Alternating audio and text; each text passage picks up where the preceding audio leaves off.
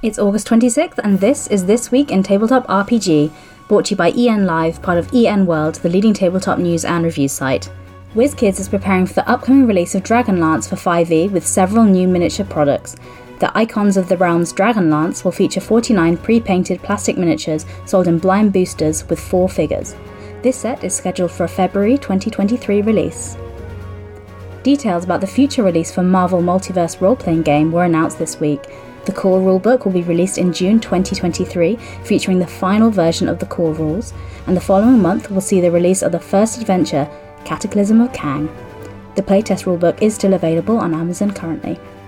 Modiphius have released a new adventure for Star Trek Adventures titled Better Days. The ship's crew is sent through the Bajoran wormhole into the Gamma Quadrant but suffers damage that forces them to return to the planet Bajor. The book also features a mission brief to continue the story afterwards and guidance for adjusting their adventure to other time periods outside of Next Generation or Deep Space Nine era, etc. The 2022 page PDF is now available for $4.99. The Learn to Play D&D weekend is planned for October the 7th to 9th to coincide with the full release for the Dungeons & Dragons Dragons of Stormwreck Isle starter set. Your friendly local gaming store will be given DM guides, pre generated characters, encounter cards, and dice.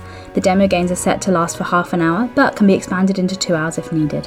Many stores will continue to run an ongoing weekly campaign of Dragons of Stormwreck Isle to run from October 10th through November 20th in two hour sessions. In industry news, TCG Player, a leading secondary market for collectible card games, have announced a deal with eBay to purchase the company.